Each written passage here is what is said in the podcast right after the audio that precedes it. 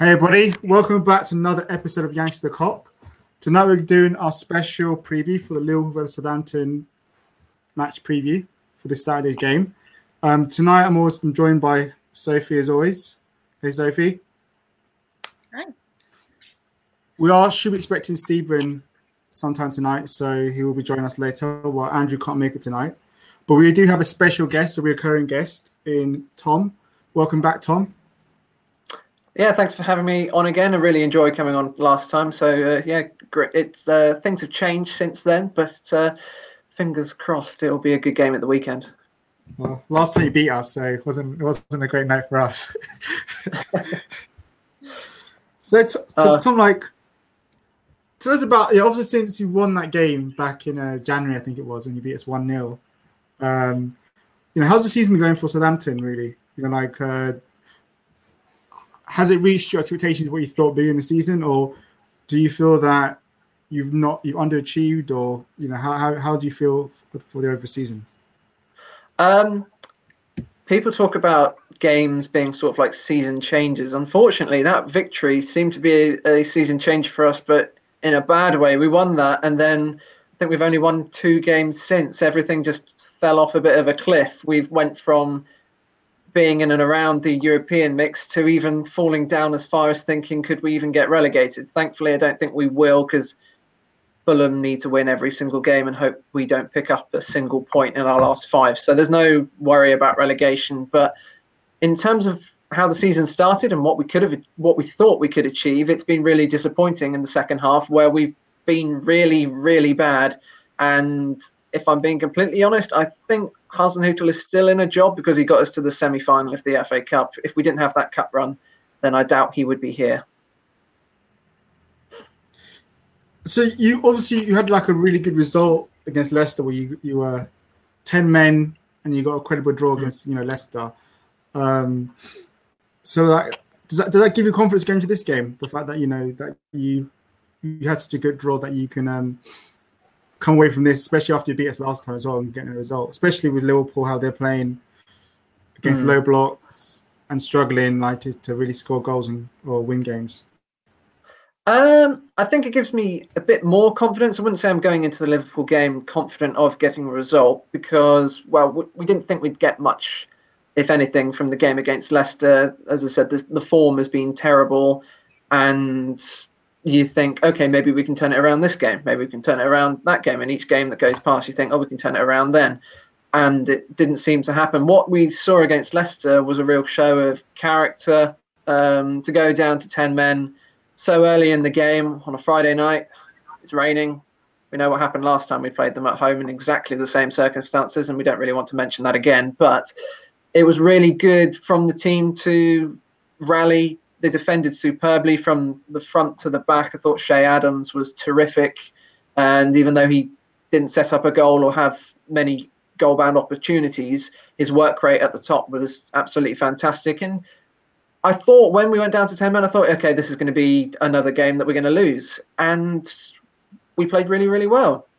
I mean, the, the, the goal itself that we got was maybe a bit fortuitous. We didn't get forward very often, and we're lucky that Iheanacho decided he was going to save a shot with, with both of his hands. So we got that penalty, and we couldn't see it, see out the three points. But to then earlier on in the season, we would have um, crumbled when Evans equalised and gone to lose that game. So in terms, I, I was never really optimistic for this weekend. However, that show of character makes me think that maybe, just maybe, we can end the season on a slightly stronger note than what we've seen before.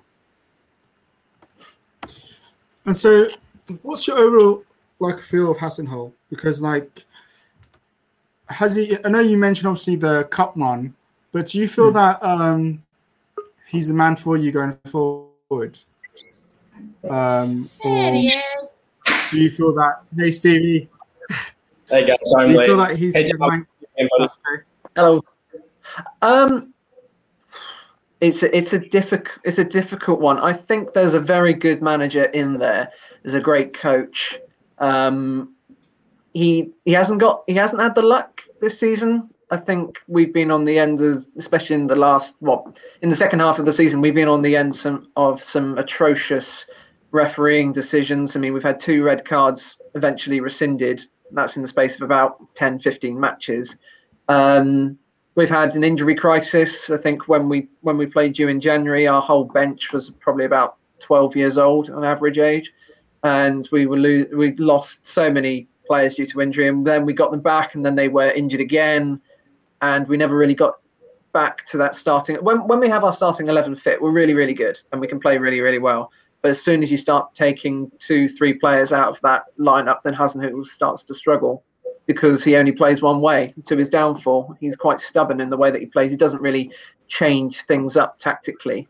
Um, I still think that we he can. I think with with the right investment and his if he can build a side that he wants to build, then we can we we can build something good under him. Unfortunately, some of the performances the second half of the season have been really, really poor. There's been no plan whatsoever, and um, yeah, it's as I said before. If we didn't have the FA Cup run, then I don't think he would be here because, let's be honest, 13 defeats out of 16 games, someone would have been sacked much, much sooner.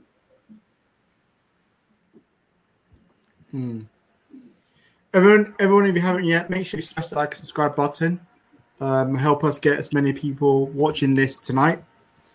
Um, so, so do you think like your well, Ghosty, if you got a question, go ahead. Yeah, I just have a question, Tom, um, from the, from the Liverpool side. If you guys already touched on it before I got here, my bad. But um, I'd love to hear your thoughts on Minamino and um, his lack of impact there. You know, he started hot, got injured. Um, so what's the what's the feedback you know been from the fan base with him coming in and you know just how he's done since he's been there? I'm really surprised that he hasn't played more. To be honest, he started uh, his stint here really really well, got a terrific goal on his debut, then um, sat half the Chelsea defence down when he scored against them, and he looked like he's got a lot of quality. Unfortunately, he's just not being picked. I don't know why I don't know whether Hasenhüttl maybe thinks that we've got attacking players. We're not. We don't. Maybe he doesn't think that he is going to be here next season, and then wants to give the likes of Nathan Tella a go. Who, to be fair to Tella, has been really exciting, really good youth player. But then you think at the same time, what was the point of point of bringing Minamino in if you're not going to play him? So he's looked good in places. He seems to get lost in games. He starts.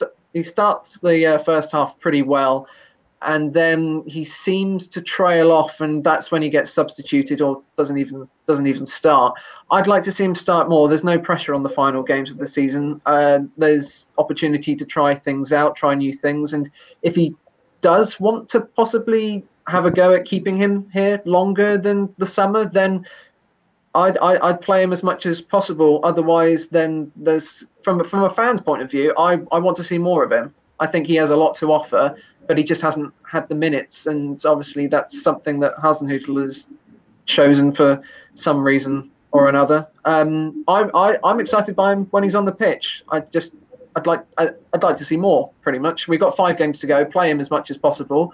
You, there's definite quality there. Maybe he just doesn't fit Hasenhüttl's style at the moment. I, I can't think of any other reason because his work rate is terrific. It's funny you said that because that sounds exactly like we, what we said at Liverpool. Just like his work rate was always good. Just never really could find like the perfect spot for him on the team. Like, and I, I don't think a four-three-three formation is what is, is meant for Minamino, but that's why when I thought he moved to Southampton, that you'd be able to find the spot. And you know, it seems like what you guys like to play with a lot of players in the middle of the park, and I thought that was going to be perfect for him. So obviously, I know that you know the injury might have sent him back a little bit, but I'm, I'm just like you. I'm really surprised that we haven't seen more of him, and hopefully, we will see more of him going forward. Absolutely. Unfortunately, he can't play this weekend. Um, but uh, yeah, four four games to go, and yeah, I'm I'm looking forward to seeing as much as possible of him because he's a very good player. There's definitely a quality player there. So no, there's no pressure on the final game. So play him, see what he can do, and if he knows that he's is going to leave Liverpool in the summer, then he's got four games to pretty much put himself in the shop window, whether that's for us to sign him on a permanent or somebody else to come and get him. Do you see him saying this, Southampton? I well, I personally don't. I think his price tag is probably a bit too high for what we would be looking at.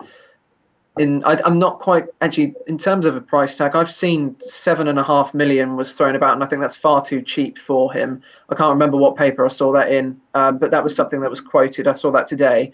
I would have thought that you guys would probably be looking towards the 20 million pound mark because he's still i mean he's 25 26 so he's still got loads of years on him and there's definitely a quality player there so fun 20 million 20 I'd, I'd laugh if we got that for him how They bad is could it for Liverpool? 40 million You for him. know? well then I've, I've 20 million i just think that's probably the price. Well let's think the transfer fees now are ridiculous. I mean Ayoze Perez went to leicester for 30 million and the, i i think that's still a laughable figure. But um that came back to bite us when he scored a hat trick in the 9-0 but anyway we digress we digress. Um i i would like us to keep him. I don't think we will. I think we'll go we'll look for other options. See, I just don't understand this whole Minamino thing. Like we signed him in the January for you know eight million, and he was everything. You know we thought he was going to be amazing for us, and then he never played. And then obviously when we loaned him to yourselves in January, I was one of the fans who was really annoyed by that because I just thought, how are you loaning this player that you've not even given any chance to, that you fought for, that you had to go to hell and back for? Like the the negotiations with Minamino actually went on a lot longer then. I mean, I know it was a surprise signing for us, but they actually went on quite a long time behind the scenes between Jurgen Klopp. He really wanted him. And I just don't understand how a player that Jurgen Klopp really, really wants is going to just be, you know, put on loan to Southampton. And then when he started playing for you guys, I thought, oh, well, you know, maybe he's loaned him because, like he said, he hasn't had a lot of game time because of the injuries, because of the height he needs in the box type, you know, excuses type thing. And then now to see that he's fallen out of favour at Southampton as well is not giving me the highest hopes that Minamino is going to stay in the Premier League because I know we put in a no buy clause um, when we loaned him to you, which gave the impression that we'd want him back. But I, I don't see us wanting him back if he can't even break into your team. Mm. Um, how is he meant to break into our front three? No, it's a really it's a really good point. And he he it was strange because he was he, he was out of form for a little bit building up to the Bournemouth FA Cup match, and obviously he couldn't play in that because he's already played for you guys against Aston Villa.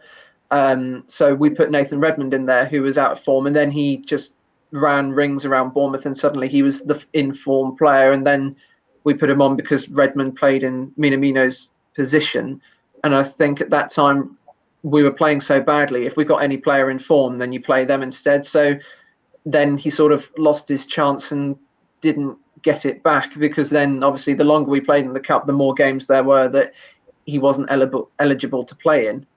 So maybe he maybe he thought in the run up to those games, why don't I play my team that I know can play in those cup games? Because let's be honest, that's all we had left in the season in terms of a goal to achieve. Yeah. So he maybe just thought I'll play the players that are going to play in that in those games, so then they can um, uh, sort of get some sort of form going. But it's it's been disappointing because I'd like to have seen more of him. He's definitely got something about him. As I said, brilliant goal on his debut, brilliant goal against Chelsea, and he there there is a good player there. There is a good player. He just I don't know what system he does fit into. Yeah. I thought maybe a four-two-three-one would be ideal for him, but I think the bigger the bigger thing with Minamino when you look at his skill set is just I just don't know if he has the body for the Premier League. I just don't know if he's strong enough because it seems like anytime somebody even blows on him, he, he's falling over. Um, he, he, he just can't he can't win a 50-50 battle. But he then that's that's the thing that's really annoying is that when you watch him play, he does everything else really well. It's just he's just not strong enough to hold his own, um, and especially in the Premier League. Like even look at a guy like Timo Timo Werner who tore up the Bundesliga last year, and he even said and he even came out and said I think about a month ago like how difficult it was doing the transition to the Premier League. So think about a guy like Taki who's even smaller than he is. Um, I, I'm not saying he, it can't be done for him in the Premier League, but I think he is one of those guys that needs some. He might need a season or two to really get underneath him. Yeah, but how many seasons can you give mm-hmm. him? You know, he's Exactly. been with us, what two two years he's been with us, and now obviously he's gone to Southampton. He's failed to break into the Liverpool team. He's failed to break into Southampton team, and no disrespect, it's a mid-table, bottom-table team. You ca- if you can't break into that team, what chance does he have in the Premier League? And I know when we signed, uh, we were obviously he was playing in the system right behind Haaland. So everyone was like, "Oh, he's the playmaker. He's the one who makes all the through balls. He's going to be that glue." You know, the one that Wahomey goes on and on and on about that we need a creative player. And I think that's what we all held out hope for that you know Minamino would be for us, or would at least start to show at Southampton as well. And he hasn't. And I think you kind of need to call a spade a spade really, and just accept that, like Steve just rightfully says, you know, he's too small. Essentially, you know, in stature, in physicality. Premier League's a very physical, very intense league. It's one of the hardest leagues to play in, and I think he's just not built for it. He's built different. I mean, I, yeah, go ahead. I was, I was, I was just one, one point I was going to make. I mean, it, to put give, give him some credit, I would say that he did. He, he's come into a team that have been playing abysmally for quite some time in, in Saints. So I guess it's hard to pick up a side on your own when the whole team collectively have been playing really, really poorly the second half of the season. But then I guess on the other hand, you could say, well, if he's got that much quality, why hasn't he stood out and as sort of like the one shining light? So I'm I'm just thinking of any way to possibly uh, fight his corner as a way. Um, but yeah, it just hasn't happened. I think the other thing too is not only did, did Jurgen see the potential in them, but the, the players at Liverpool saw the potential in them, and, and that's the thing that blows my mind is after they played them, multiple players went up to Klopp and said, "We need a guy like this on the team," and that's why I was so excited about about the move and the price tag. I was like, you know, talent can recognize other talent. So when the, when the team just unanimously was just like, we have to bring this guy in, it it shocks me that he just never hit the ground running. But honestly, it, it was a tough transition for him. He, he didn't speak English, completely different league, didn't know anybody. So I feel like he, again, I'm not saying he can't do it. He might just need a little bit more time. But at a club like Liverpool, you're not going to get that type of time. Uh, I mean, unless your name is Naby Keita, but it's a different conversation. Let's not go there. Let's please talk about that conversation. Uh, just yeah, exactly. And yeah, Zane right here is a great point. Like that Salzburg game, he cooked us both games. That's 100 percent right. Uh, he he looked so so good. Um, like and, and that's the thing that kind of blows my mind. And then and, and Chris Welch, right? The point right here. Like we've given Keita three seasons as playing an actor on City. I, I love Chris Welch. His comments are spot on. I just think that, like, you know, that Salzburg game, he absolutely did. He was he was a nightmare to play against. Obviously, like you said, Virgil and Hendo went to Klopp and was like, "We need to sign Minamino. Like, we need to sign him. He's so good." But let's not forget the system he was playing in who he was playing with. You know, at, at the time, we all, like I said before, we were all being like, "Oh, Minamino's like this really creative player. He's, you know, he's a nightmare to play against." But he was playing with you know, with Haaland, and you got to kind of take that into consideration now in hindsight. You know, playing with the best brings out the best. In, in yeah, you know, look at Virgil when he came into our defense. You can put you up our defense no matter who he was playing with. That defense was always solid because he was there. So maybe if he's not playing alongside such a out and out striker, he's not his best you don't know whether that's a system that he he needs to be in type thing. You know, an all and out and out striker. Because I know Liverpool, we don't play with an out and out striker. You know, we play with a sh- you know two wingers and you know a false nine. So maybe it's that that doesn't work for him. I don't know. Hmm. Well, uh, I want to get this, I want to get to one comment that Chris Welch uh, mentioned earlier here. This is a question for you, Tom. Uh, I've heard heard some rumors out there that Southampton may be looking for a loan deal for Neco Williams in the summer, and you guys been linked to him in January. I mean, uh, you guys did a similar move, I think, with uh, you know Walker. Uh, was it Walker Peters that you guys you guys brought in? And, and, I thought that's been a move that's actually worked out for, for, you guys pretty well. Do you think Neco Williams, just based off what you're hearing on your side, do you think that could be a potential move for you guys in the summer?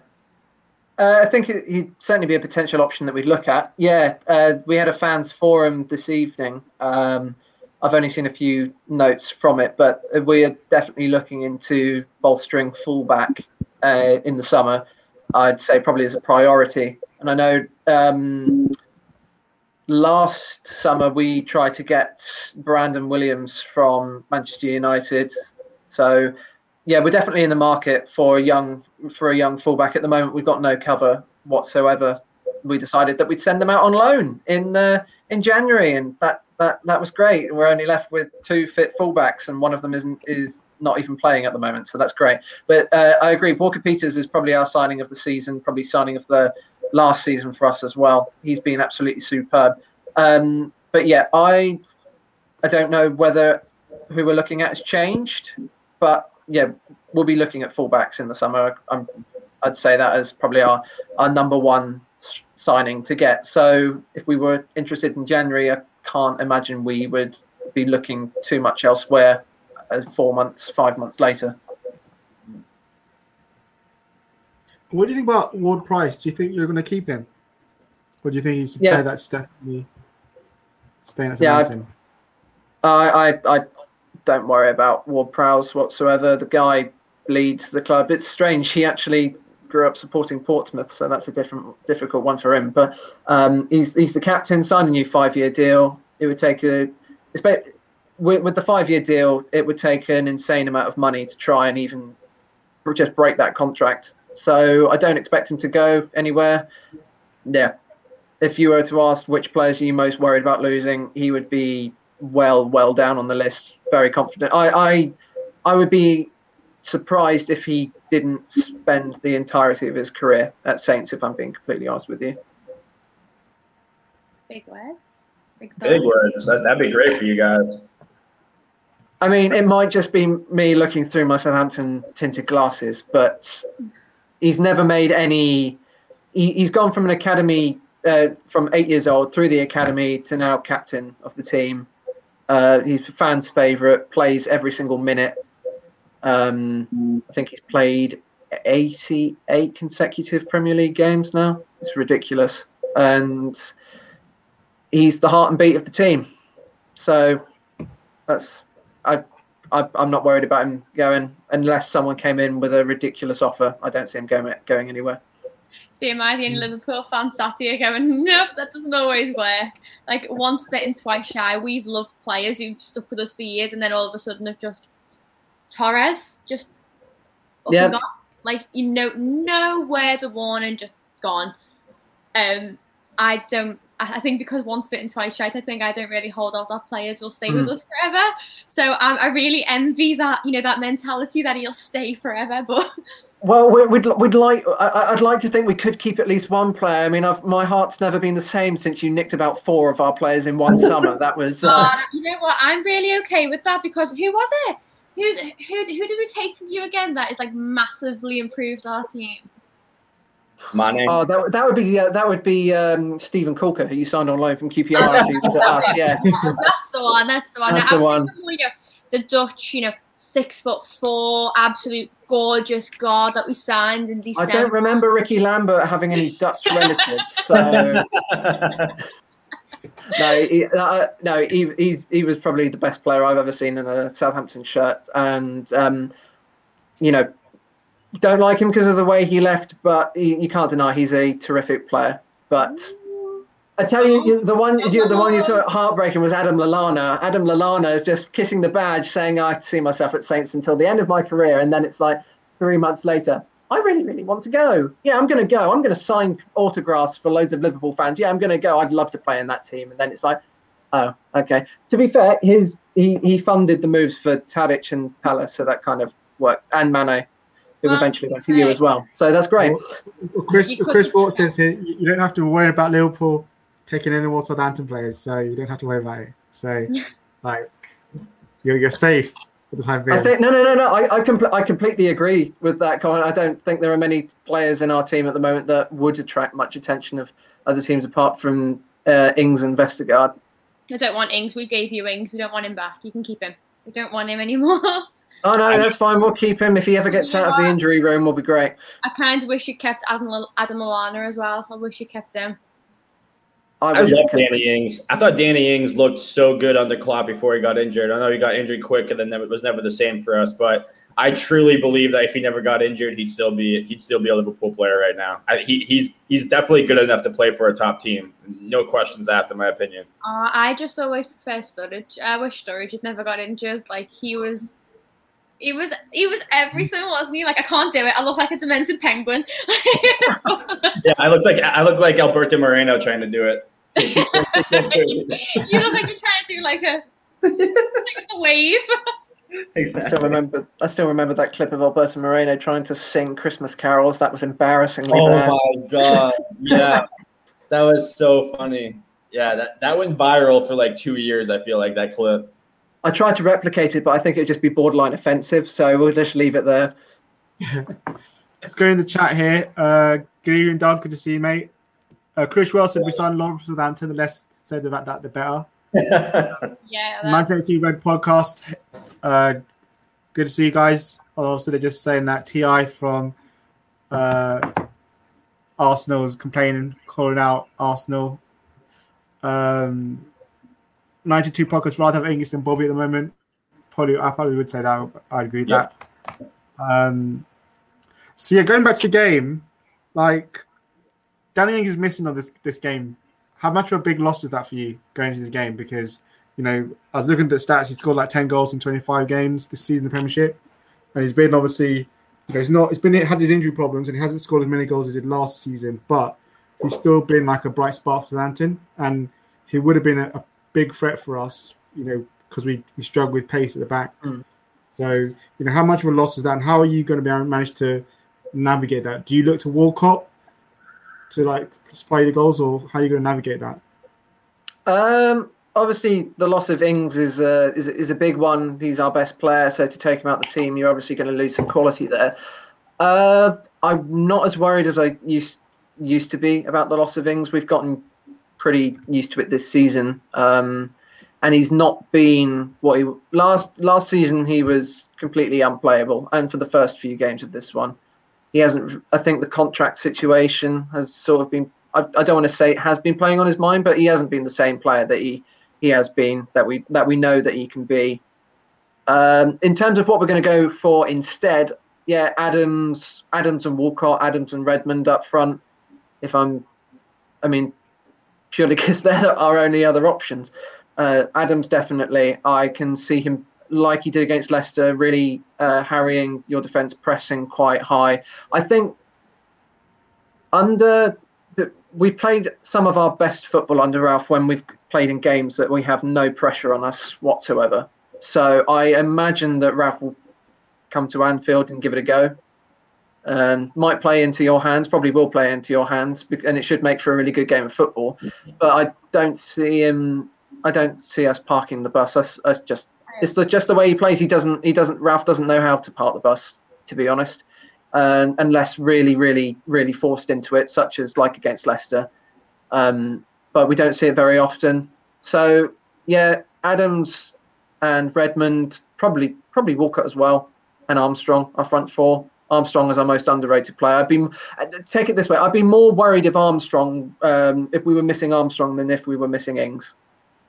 Well, it's I kind of wanted to get your opinion on that actually because, and ultimately how you think your team is going to play at Anfield because when you guys got the result against us earlier in the season, you guys did a phenomenal job of not letting us play through the middle. And again, I think I think correct me if I'm wrong, but I'm pretty sure you either played a 4-4-2 or uh, yeah, you, you had four guys, you had two guys on each wing cutting out mm. Robertson and, and Trent to get forward. But then, other than that, every single person was in the middle of the park, and you even allowed our center backs to have as much time as they wanted on the ball, but you were just cutting out that first pass. Is that something that has been consistent that you guys have done all season? Was that just more of like a one-time thing? And then going forward, do you think you'll do something similar in this match? Um, going going forward from that game, I don't think it's been very consistent because we've been terrible since that game. Um, but when when we played you, we were still in our good patch, as it were, in our good run of form. So there was a lot of confidence. Now for the for the for the 16, 17 games since we we've lacked that confidence completely, and it's just been. I mean, we allowed West Brom to get through the middle so many times, and we could have been 5 0 down at half time at the Hawthorns, and that would probably have been fair. Um, but if we can play that way, I think it'll probably be Ward Prowse and Diallo in the middle. I think it was again. No, I can't remember if we had Romeu for that game, um, but Diallo will be that player in the middle, very quick, a lot of energy, who will cut down all the passes in the. Well, I say all the passes as if he's going to cut out every single one, but he'll be the one that will be closing it up as as much as possible. I think it helped also in January that Alexander Arnold was kind of on our team because he gave the ball away about 30 times, if I remember correctly. Yeah. we might Um, still do that. to be fair, yeah. Um, in terms of how we'll play, it's going to be a, again like like when we played you in January, be a bit of a mismatch of a, of a team because we don't have Ryan Bertrand; he's injured, so we'll be without uh, we'll be out be without a left back. Jack Stephens may play at left back, which worries me quite a bit. He's a good player. He's a good utility player. He's a good backup option. If I'm a player that you wouldn't have seen actually, who I'd be really excited to see how he does uh, at the weekend is Mohamed Salisu, who is a rock. He is incredible. And for just 21, 22 years old, I don't see him at Saints much longer, if I'm completely honest. I mean, hey, you guys seem to need centre back at the moment. You know, Yeah. I wouldn't be surprised if he went to you at some point. He's he's that good, and he played terrifically against Leicester. So he could play at centre back. He could play at left back um, instead. Obviously, we've got Vestergaard as well. Uh, now that the red card got overturned, uh, overturned correctly. Um, I I don't. I think I think we'll just. We haven't seen Ralph play any other way than just attack and press. So I can't see us playing any t- t- changing that at Anfield. And plus, you guys haven't been brilliant at home in the last few months. So he'll probably be looking at that, thinking, "Yeah, let's give it a go." So I think it'll be a good open game of football.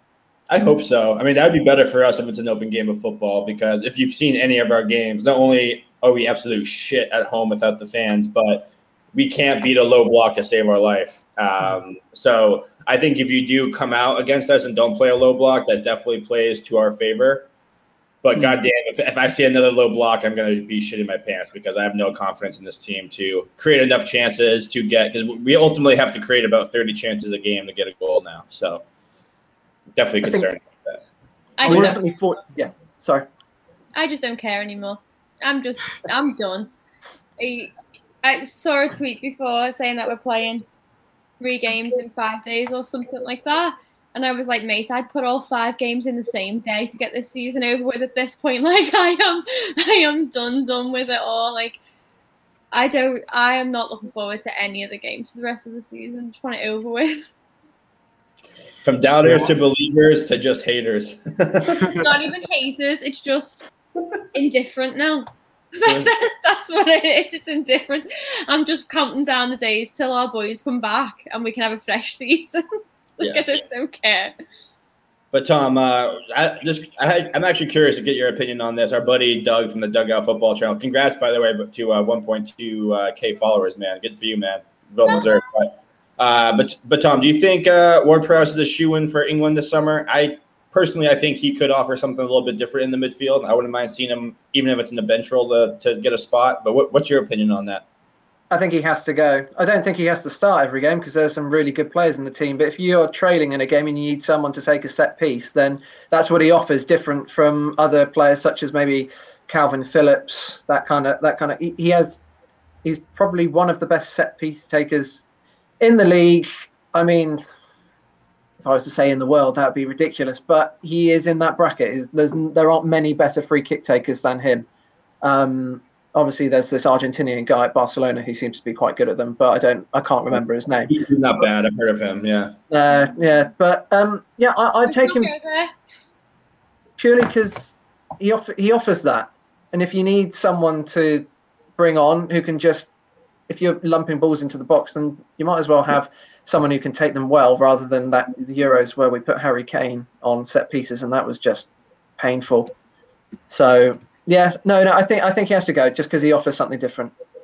He wouldn't just be that sideways midfielder that you could bring on that wouldn't really be any different to a lot of the midfielders that you could take. Completely. Sorry, Leeds fans. So let's kind of, I, I, kind of have a question for the group here uh, about the match. Um, mainly, it's Kabak and Phillips. I want to, like, I want to get your your guys' opinion on and girls' opinion on do you think that Che Adams and Redmond up top could cause them problems in this match? Because we've seen them in the past. Anyone with a little bit of pace. I mean, I just think Redmond and, and Adams are a really good combination up top with no Danny Ings.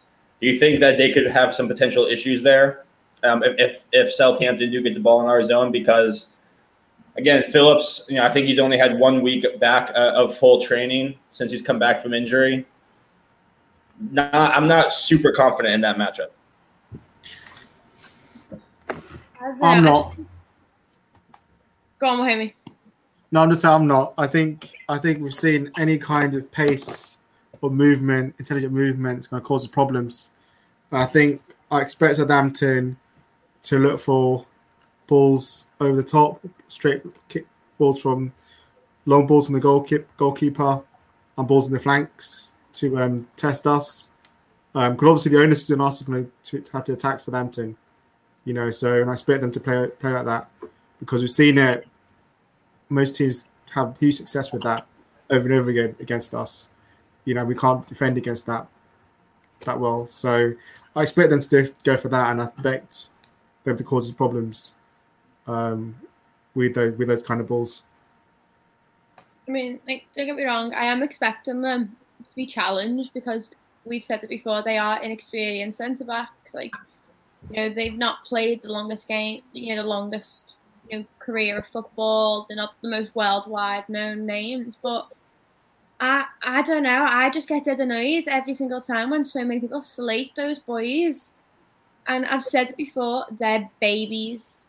They are babies. They do not know how to play Liverpool, like Liverpool style of football, the way we expect it to be played. And I just think it's a lot of hate coming for like two boys who were never expected to play in that starting lineup, were never meant to be first choice and second choice centre backs, and they've been forced into a team that they've never been comfortable in before. And I feel like considering what they've been through and what they've been put up against, they've done an all right job.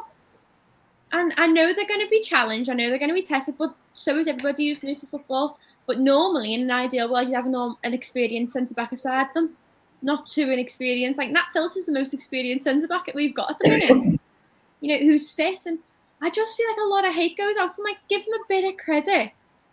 I personally feel like our problems haven't been defence since those boys levelled out with each other.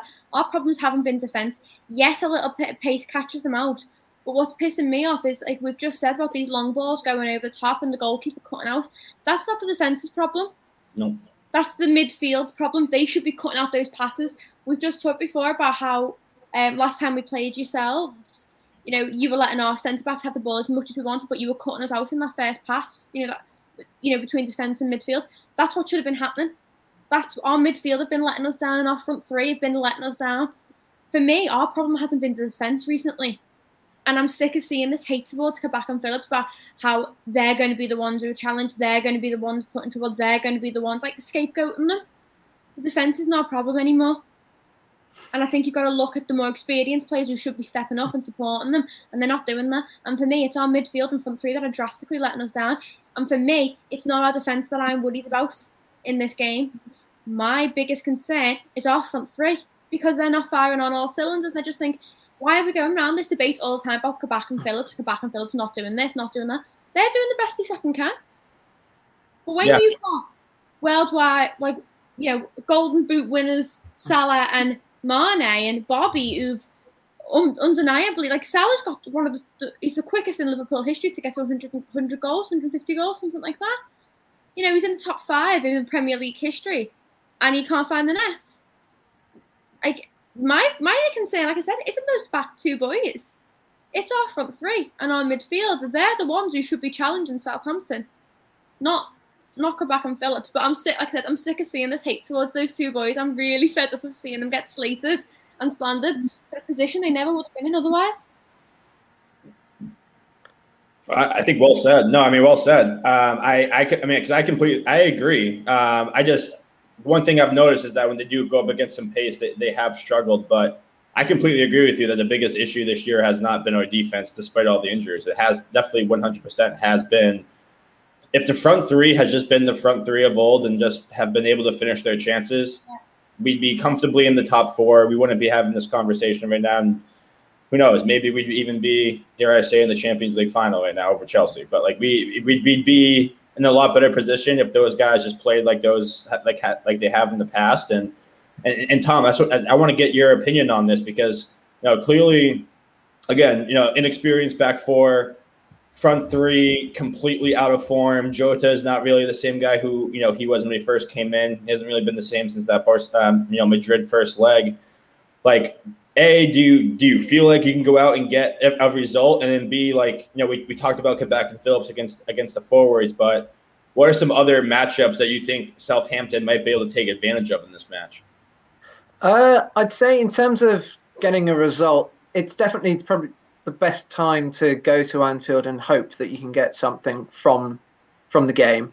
Uh, whether I do is a completely different matter. Our form has been terrible, and yeah, we drew against Leicester, but it's been it's been pretty shoddy. So I wouldn't say I'm confident of getting a result. I'm confident of giving you guys a good game, and I wouldn't be supply, surprised if maybe we took the lead and then went on to lose or whatever. I think it. I think we will be in the game, um, but I'll leave predictions till till the very very end. But in terms of the inexperience, I, I agree that it's it's unfair to. I mean, they've been to for any of the slander towards your centre backs because they've been thrown in completely at the deep end because you've got no no other option. Someone's got to go at centre back, and you've been playing central midfield fielders there. So it's it's it's difficult. They can only do the best that they can, and especially when the rest of the team hasn't exactly been firing, it can't just fall on to fall on just to them. Especially when they're not the standards that you're accustomed to having. You know, Van Dijk, for example, that's such a high bar of performance to reach. So, in terms of other option, uh, other avenues that we'd probably explore, I I think that because Robertson and Trent are going to get forward a lot.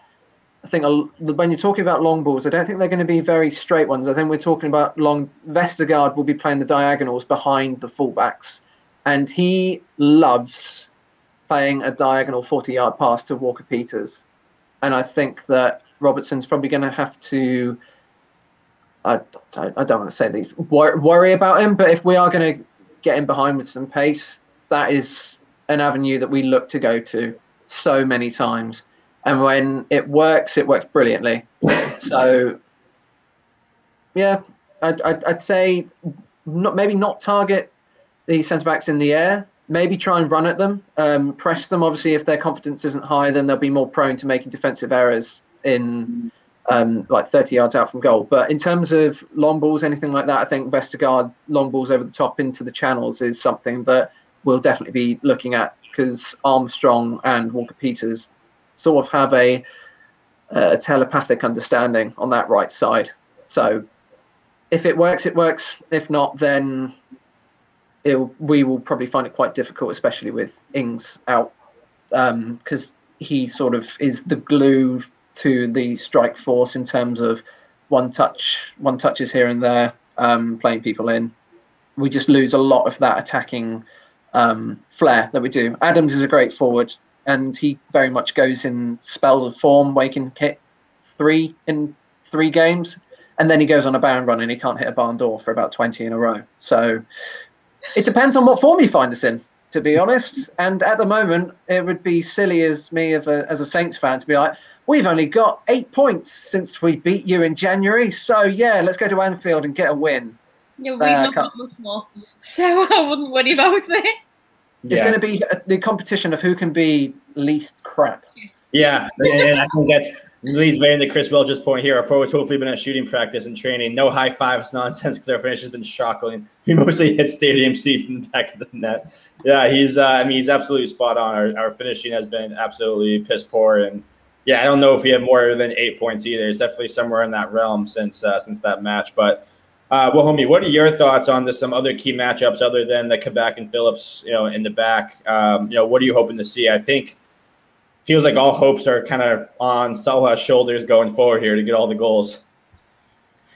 Yeah, I think that's the probably the one thing we've got left is that he's probably going for the golden boot because he wants to finish. I don't think he's still one or two goals off Kane, so I think you know you probably bank him to score because you know maybe not score loads, but he banked he at least once this weekend, like you know, because um, he's going to be gunning for it.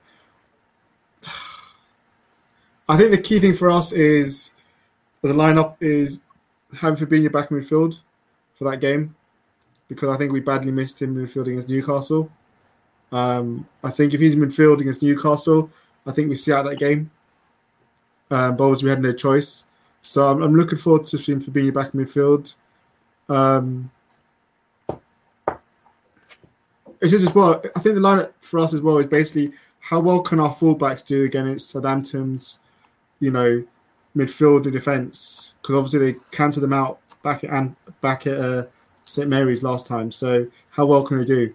You know, so it's going to be looking at how well can Trent and Robbo get involved in this game and supply that creativity because I think we are going to have one of those games where it's they're going to stop any kind of pace behind them. So it's going to be difficult. And also they're going to know we haven't got that much creativity really in midfield, except for maybe Thiago that can play a penetrative pass. So it's going to be the case of, you know, like, can Trent and Robbo still find space to get crosses in and get forward and support and supply the forwards? Um, yeah, that's what that's the only match I'm really seeing. To be honest, it's going to be it's it's key. It's, it's going to be key for us how good our fullbacks are in that game. If they if they can get some joy, then we can cause some problems. If they don't, and it's like at St Mary's, then it's going to be difficult to come away with anything from this game. You know, um, and obviously as we, as we know, our strikers need to be clinical. My my concern was we saw the team that Klopp had put out for his Man United before that game was abandoned. Like, mm. is he going to go with that same team? Because he had Firmino yeah. starting that game and Milner, or is he, is he going to put Gini back in that one and then still have Firmino up top? I think we see Gini back in the lineup. I think uh, I, I, don't think he was playing against United because no, he, he had a lot of minutes under him, and I think now that having a whole week off, we'll see Gini back in there again, Klopp likes to go with his trusted lieutenants. I would like to see more of a rotation. Maybe like I would actually love to see a guy like Curtis Jones in this match myself. I think this would be a good matchup for him, but I think it's going to be Gini. Uh, I think it's going to be Gini, Thiago, Fabinho midfield with uh, usual front three. Unfortunately. See, we say we'd love to see rotation, but what rotation have we got? That's what I mean. We yeah. haven't got and I feel like this is the same thing. I feel like every time we come on here and do a pre-match, when we talk about the lineup, it, it never changes. It's the same same shit, different day because we've got no one. Like we've got no one left, and I'm, I'm sat here and I'm going. I just want Henderson back. I just want Veg. I just want Gomez. I just want Massive back. Like I just, I'm bored of seeing the same lads in the lineup every single week, and it's never going to make an impact because you can put that lineup out, you know, with with Gini. Now he's had a rest, and you can put that out. But if Gini's still not performing, or you know, or Bobby's not performing, who are you gonna bring off the bench? Who have we got? You know, mm. if hmm. Southampton come out all guns blazing, don't park the bus and go all out attacking at us, we challenge our back four and put a bit of pace on them and put pressure on our fullbacks, and we can't move out, the, you know, past our halfway points point, and the boxes in. What are we gonna do? How are we gonna change it? How how are we gonna change that game and flip it on its head like we used to? Like it, it's it can't be done this season. I think this season is literally just play it out, see how it goes, and wait for that ninety minute whistle to go, and then go home. I'm being so negative now. I'm being Wahomey, but Mm-hmm. I just yeah. don't see any other way around it this season. I really, really don't. Yeah, it's, it's that so season. You, would you yeah. would you take Divock Origi or Ox at Southampton? Because you need a striker, another striker. Would you take Divock? Because take I think like the one reason why I ask you that is because like I feel like Liverpool, Origi's never been really given that many chances to play as a proper nine. You know, the few times when he did, when he joined us in 2015, 16, that point, he was a very good in that, you know, UEFA Cup run as a nine. Since then, he's always been put on the flank and play that position. Maybe only times when we've seen him play as a forward, as a main striker was we beat Everton last year five two. Um, majority of times on the flank. So I think he'd be a very good striker as a main focal point elsewhere if he's given a chance. So would you take him? And then also, would you take Ox back? Because I feel like Ox is going to go this summer. I think like, I think he's lost the trust of Klopp. I think his body can't handle how Liverpool play all. Um, and I think he's one of those players like you know how like Danny Welbeck's done well um, back at Brighton, or you know. So I think like he's one of those players I think could benefit from a new new environment, new surrounding, and new style of play. Um, so would you take Ox back as well? I take I take both of them. Origi, I think, would be terrific in our in our team, and also we need another striker. We've just we just got. That's a hot take. That's a hot take. Divock Origi being good on the team. Okay, now we continue though, Tom. I'm just we we just need another striker. At the moment, we've just got Ings and Adams, and then we're playing Nathan Redmond up front, someone that Claude Puel thought would be the next Thierry Henry. That was that was an actual quote from him. And anyway, um, yeah, t- I take Oxes as well. We played him as a winger when we had him, um, but I think he's more of a central midfielder now. Yeah. Um, I, I, t- I take both of them because they both improve our squad. But can I just one point I really want to make is I never thought, especially after the form that you've been in over the last couple of years, that Liverpool fans would be worried about relegation form Southampton coming to Anfield and playing them off the park. I would never in my life think right. that that would Neither be. would I. It's, it's one of the seasons, Tom. It's one of the seasons. This is like COVID, injuries, facing conjections. You know, it's been a mad, mad season for us. And, you know, we've seen teams like Fulham, Brighton, mm. all come out playing and all cause problems, Liverpool problems, home or away. So it's one of the seasons like, you know, we just, you know, we're, we're going through the mill runs. And it's just like we are God, like I, you know, it's it's basically just like we we don't know where the results are going to come from now. You know, mm. like even this game, like you know, you you, you might think okay, because I saw someone the other day like saying, um, in Liverpool in the la- next five games we could possibly push for top four. I can't even see it myself. You know, like I'll get, we'll get to predictions later, but I can't. I honestly can't see us putting those five wins together the way we're playing, the strikers and defense. So and midfield playing as well. You know, the whole way the whole team's playing, I can't see it. Um, and it doesn't help the fact that our manager doesn't trust a lot of our players on the bench, has no belief in them whatsoever. And that's why he just refuses to play them, or give them any minutes whatsoever. So it's just one of those seasons. Like I don't think Liverpool, no one expected this last year when we won the title. That this year we'd be struggling against teams like Fulham, Brighton, and you know the Southamptons and stuff. But it's what it is, how it is now. You know, so you you know, there's a stat earlier that this could be the first time in the 90s Southampton could do double, double over Liverpool. So I think you should be going to this game really about Southampton trying to go for the kill, and knowing that you know goals the goal the, the, the goals are there for you if you were to be more be positive. Like Newcastle showed in the last 10 minutes against us that you know we were falling we were falling over place. If that game had gone on for another five, 10 minutes, Newcastle would have won that game because of how we were we were backs against the wall didn't they have a goal disallowed before they equalised as well, or was that yeah. a different match? Yeah, no, that's the that was a goal disallowed. Yeah, yeah. Um, to, to, to be honest, with the form that we've been in, I would have thought we'd lose this game. But the fact that you've been so poor at home recently and the way that we played against Leicester, just there is just some belief that we just might might do so. I, I, I think we will give you a game. This is cure four 0 defeat, but anyway. You know what? I'd I'd just take a one 0 win for us at this. Like anything, like I'd take an 89th minute scrappy little tap in deflection goal to take three points. Like that's I, and, and for the Liverpool fan, I think that's really shitty that we've gone from going into games like expecting to win and expecting to play really good football to now I'm sassy at after three years at the top level football going, I'd take a scrappy 1 0. Like that that shows how poor our season's been. And I'm, you know, I'm normally the one on this podcast. Well, homie's normally the dead negative one, be like, "Oh, Liverpool's form, blah blah," and now I'm like, "No, be positive," and I'm sassy, and I'll go, "Nah." So like, taking 89 minutes.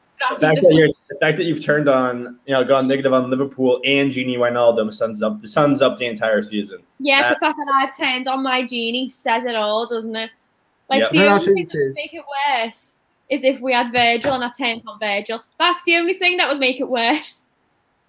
Don't know how true this is, but apparently they're saying Arsenal It fans is, have stormed the Emirates. Yeah, I've just searched it actually on um on Twitter while Crazy. uh, Tom was talking, and it was published by who's Twitter. Alex Crook. We've been locked in the car park compound as a handful of angry AFC fans have stormed the entrance. Saw fans screaming through the railings at the team coaches I left as well. Maybe they're trying to tell their board that they want them to hire Unai Emery as a, as a new manager. What do you mean? Nah, but Okay.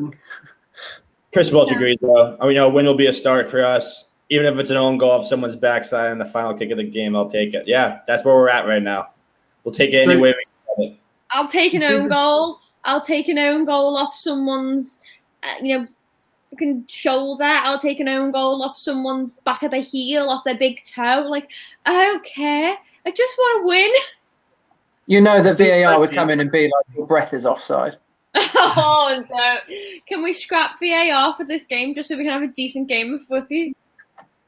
Stephen Sophie, I'm going to ask you, like, is is is a top four top four totally gone? A little bit is an outside chance. Um, no, technically, mathematically, it's not out of the realms. You know, if we win tomorrow, we go what? Where did we go? I wrote it down before. We go into sixth place and we go one point behind West Ham on equal games, and it takes us one point above Spurs on equal games. And technically, it's still not out of the realm of possibility for us to get it. It's still we're still capable. But whether we're able to do that based on our current form is something completely different. Like, still, still completely, you know, capable of doing it. But whether we do it is something else, and I just don't care. I just, don't care. I'll be a little more, I'll be a little more positive than that. I think there's definitely still a chance. Um, I think all we got if, if we if we win this game, and then what is, is is United midweek next week? Is that the deal? Thursday. Thursday? Yeah, we go out and win that game. I don't think I have no confidence in winning that game, but I was going to say you. somehow we win that game too. I mean, I don't know. Like you never know. Like you know, United has three games in five, like three games in five days or something. Maybe maybe that's the game they rest people. I doubt it because it's Liverpool. But we go out and get three points in that game as well. Like Ars- uh, you know, Chelsea has Arsenal, Leicester, uh, Man City. I think actually reverse order of that. Man City, Come on, Uh, Man Leicester, and Arsenal. So like they, you know, they don't have a super easy schedule in. But also, I correct me if I'm wrong, but now that Chelsea's in the final, if they finish top four and win the Champions League, wouldn't the fifth place team go? No, we had this discussion before we came on. Um, that's what we all thought as well. But when you search it um, on the Premier League's website itself, it does say any team that wins UEFA or Champions League cannot transfer their um, their qualification to another team in their league. Oh, So it, it wouldn't work. Because I was thinking that I was like, well, if if United won UEFA and City or Chelsea, whichever one of them won Champions League, wouldn't that make five and six go into Champions League? But it doesn't work that way because then you'd be over the quota of teams and yeah. I think I think it, yeah. Someone said it goes to the France league. They get an extra position. Oh, I think yeah, I think you're right. Well, that's too bad. That's a, that's a little kick to the gonads. But um, all right, should we get to some uh, predictions and then have some fun with some trivia? yeah, I we- like trivia. Trivia Yeah. is the only part I like at the minute. I think that's the only reason why we podcast now. It's, is simply just do trivia. So, I'm just waiting for end of season where we can do all our fun shows. Like I'm really looking forward to them. yeah, but Chris Welch, before we get to our predictions, I completely agree. I've had enough Pans Liverpool fan this season to agree mor- morons in VAR and players like Matip and Keita playing main actors. Yeah. Don't say shit about my giraffe. I'm not having that. I might have turned on Gini, but I'm not turning on Matip. I'm not there yet. Uh, all right. Uh, start with our predictions. So, why don't you kick us off? I don't do them, but it's going to be a one-one draw, isn't it, or something stupid like that? Yeah, I, I don't know. I don't hold out hope for us winning tomorrow. Definitely. Um, Well, it's eight fifteen kickoff in it Saturday. So for me, I'm going for one one draw. I Yeah. just I just feel that I don't like that. I don't like that. If it was a three o'clock, I'd feel a bit. I'd feel diff, bit different. Eight fifteen, I just feel that's gonna drag out. Um, and other teams would have played, and there would be a bit of pressure. Liverpool, and yeah, I think one one. I'm going to go slightly different. I'm going to go for a nil-nil draw. So none of us not. far Let's have hope any not. for either of us winning. If I watch that match and it's a no nil nil draw, I'm gonna just pound my head into the wall. You guys I'm won't see me. playing now. I'm not watching. uh, I agree. I 100% agree with uh, my man Doug here. Uh, first of all, thanks for coming on. Looking, looking forward to having you on tomorrow. But I'm going to go 2 1, 2 1 Liverpool tomorrow. And I think it's actually going to be Salah Firmino Ward Prowse for the goal scorers. So uh, that's my that's my prediction there. But let's have some fun. Let's wrap up with some trivia. So Tom, we changed changed up a little things. We like to ask some uh, you know general questions. Absolute No- pointless nothing, thing. to, nothing to do with football. And just uh, have a little fun to close it out. No, that's- Sounds good. I've got a few. I've got a few ones to start off with. Here we go. Um, so you got a choice of the first one: be immortal but unhappy for the rest of your life, or live five more years. Live, live, live for the next five more years before you die. When you die, so you get an extra five more years extended. Oh, that's easy. Well, what, what would you go for then? Five more years. Yeah. I, I We've, don't had to we've had this conversation before. If you're immortal, everyone I love and care about will eventually die, and I will stay the same age, and I will never die, and I will lose everybody I love over and over and over and over again. That's just mental torture. No matter how many times I want to put myself out my own misery, I wouldn't be able to. I'd just come back, and it'd be like Stefan when he's buried in that water tank and he drowns over and over and over again. It would. No, I'd rather have five extra years, know that I've got bonus years, make them the best five years, you know, knowing that they're, they're my borrowed time, my extra time, I'd go out on a limb and do everything I ever wanted to do and be as dangerous and reckless as I want because I want borrowed time. That's what I'd do. No brainer. Steve, Yeah, I think I would do the extra five years too. I, I no, the immortal thing would be cool, but I'd want somebody else to be immortal with me. I wouldn't want to be on my own because, like Sophie said, being immortal by yourself would just like it, it in, in a sense it'd be cool to see like future become past in that in that regard. But like she said, like it kind of just be like incredibly lonely. Like you you, you make a relationship and then like you know Yeah. you you know everyone, but. But then again, like if I was immortal at this age, I wouldn't, you know, I wouldn't hate it. I guess like being thirty, I turn 30 next month, so being 30 years old, like I'd just be in shape forever and like never get old. That that part would be cool. But uh no, I think I'd have to pick the five years. Like I think I would just I would just go crazy after a while, seeing all my loved ones die. Tom, Yeah, I'd go the same. Extra five years, live it to the full, fullest that you can. It's just they've already everyone's made the the same point that I was going to make. Otherwise, you just you- you'd want if someone if you're going to be immortal, you want someone to be immortal with you. Otherwise, it's it's just pain. You know what, I can't believe you guys are scared like the Highlander. Look at the Highlander was the fact that he's immortal. He could go, he could go different different time zones. He live different. I, I'd rather be immortal. Yes, of course, obviously. always one. Is that if I had a wish, I'd wish for three more wishes. There's always one. I get it. I get it. I get it. Sad to see your family people go, but to live for different centuries and never be able to die and stuff and travel around the world and have different relationships, I'd, I'd be immortal. Um, Chris Welch though, see, it's like that's why I can't be immortal. Can you imagine being immortal and having to deal with that shit forever? That would suck. Oh, it's only gonna get worse as well. Oh yeah, way worse. uh, the But imagine one. being immortal and being like, "Oh, I remember 500 years ago. You know, they didn't do that in my day." oh my god! Like your great, great, great, great, great, great grandkids would be like, "Shut the fuck up, nan." I don't want to hear about 2020 with the pandemic anymore, nan. It was 6,000 years ago. No, You get to the year three thousand, and you say, "Well, busted, we're wrong." but we That's the don't live only- underwater. it was bad enough when we got to 2020 and we didn't have flying cars. Oh, All right, what's next, homie? Next one. If you're a transformer, which car would you choose to transform into? Ooh, hmm. I, I only know one of them because I've But you can pick any car you want. Any car you want. Oh, so I don't have to be one of the actual Transformers. No, Yeah, no, you you can pick any car you want. Oh, right. Okay, I was gonna say because I only know one of the Transformers, like the actual know. Yeah. cars from it, because I didn't watch them, and I, I only know Bumblebee because he's the yellow one. Any car you want, you can transform into. Which car would you pick? Hmm. So yeah, I- I have two options in my head. I'm like, all right, I'd either want to be like a super like big car, and this like you know like Op- Optimus Prime is is like the 18 wheeler, or I'd want to be something super super fast. So I think I would go with like um, I'd probably go with like a Ferrari, just so I can like fly down the street, and then when I see another one, I can just quickly just transform it. Boom. I'd probably go for a Hummer. I love those Hummers. That'd be pretty Big. sweet. Dominate, dominate the road. Yep, I like that. Army tank.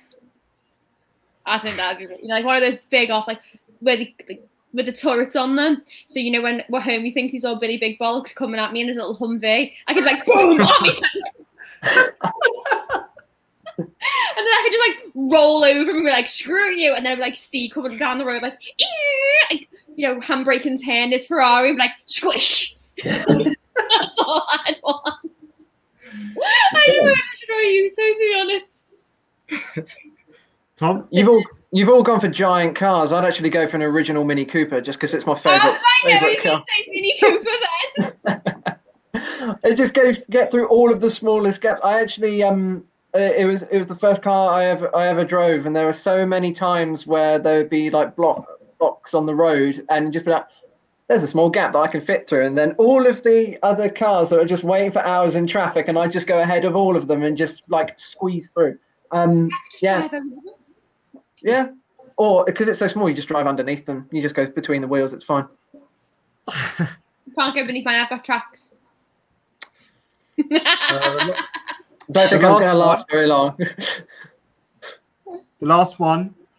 Um, you're off the pill that makes you 25% smarter, but it causes you to lose all of your hair and your eyebrows. no, What do you think? No, no. Steve? Yeah, I don't think so. I I I love my hair, and I want to lose my hair. Like I've got hair like in my kitchen getting ready for next week to be like sewn into. No, no. You're 25% smart, 25% smarter. I don't care. I can be just as smart as I am now with all my long hair and my eyebrows. Like, no, it took me years to grow these bastards out. I'm not doing it. I'll do it purely because that 25% smarter, you can create a machine. You don't have any anyway. What difference does it make? Yeah, but you can create a machine that puts your hair back. No, I'm not wearing a wig. Yeah, I, I don't know if I can do it. Steve's more attached to his hair than I am mine. I just I don't want to be bald. I don't want to be a baldy. I'd rather be gray than bald. Yeah, Tom? I, I, I'm ke- I'm keeping my hair or what little I have left of it, so it's all uh, all good. For me. Uh, that's the All last one I had. If anyone's got any, Uh, where's it gone? Where's? Um, if you had to get, what would you be harder for you to give up, caffeine or alcohol Oh, for the rest of your life? You could never think do caffeine. I anything think again. caffeine. alcohol, 'cause I don't drink anymore, so it's easy for me. Alcohol. Yeah, same here. I don't I don't I don't really drink that much, so alcohol can can go. Yeah, I don't. Yeah, I'm not huge into drinking that much anymore. I'm more. Uh, I drink coffee like five times a day. And then Liverpool loses, and then I hit the bottle. I'd have to give up caffeine. I couldn't give up caffeine. Yeah, there's no way. There's no No. way. Like the am- like I actually googled this. I did this on Saturday because you all know that every like every time I drink something, it's Dr Pepper. Like I'm obsessed with it. Um, and I actually googled the other day 'cause I realized I was like, oh my god, when you're pregnant, you can't have caffeine. So I googled how many cans of Dr Pepper I can drink when I'm pregnant. The answer, by the way, is four. I've had like five of them already. But yeah, that, that's how addicted I am to it. That one, it's in my Twitter bio, and two, I googled how many I can safely drink while pregnant. I love that. I love that energy. Love that. I'm going to be a nightmare to live with. That's such a niche drink as well. To be fair, it's, it's so good. It's so good. I, I, I love Dr Pepper. There's of course of course there's one right there. Of course there is. There's also a big bottle of Yuzu as well, but let's not go there. I can't believe I can't. The last time I had Dr Pepper was probably when I was like 15. Oh, I love it. I'm terrible for it. Um, okay, I did have another one. Where was it gone? Where's it gone? Where's it gone? Where's it gone? Where's it gone? Okay, we'll end on a really funny one. Um, cheesiest pickup line. Cheese pickup line. Cheesiest pickup line. Mm. I think mine just got my classic one. Did it hurt when you fell from heaven?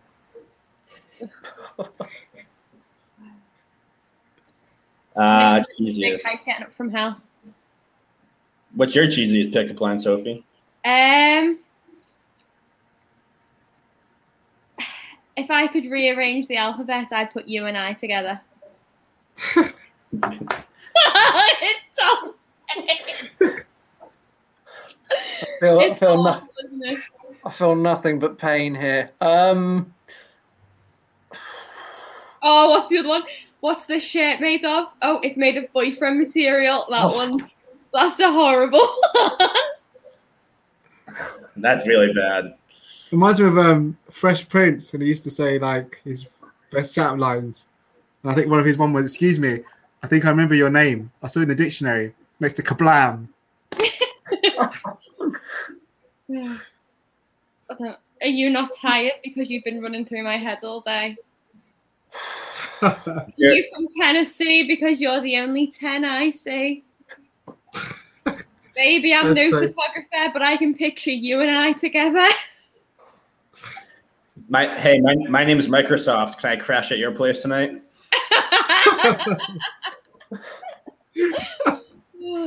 what, what was it? Are, are you from outer space? Because that ass is out of this world.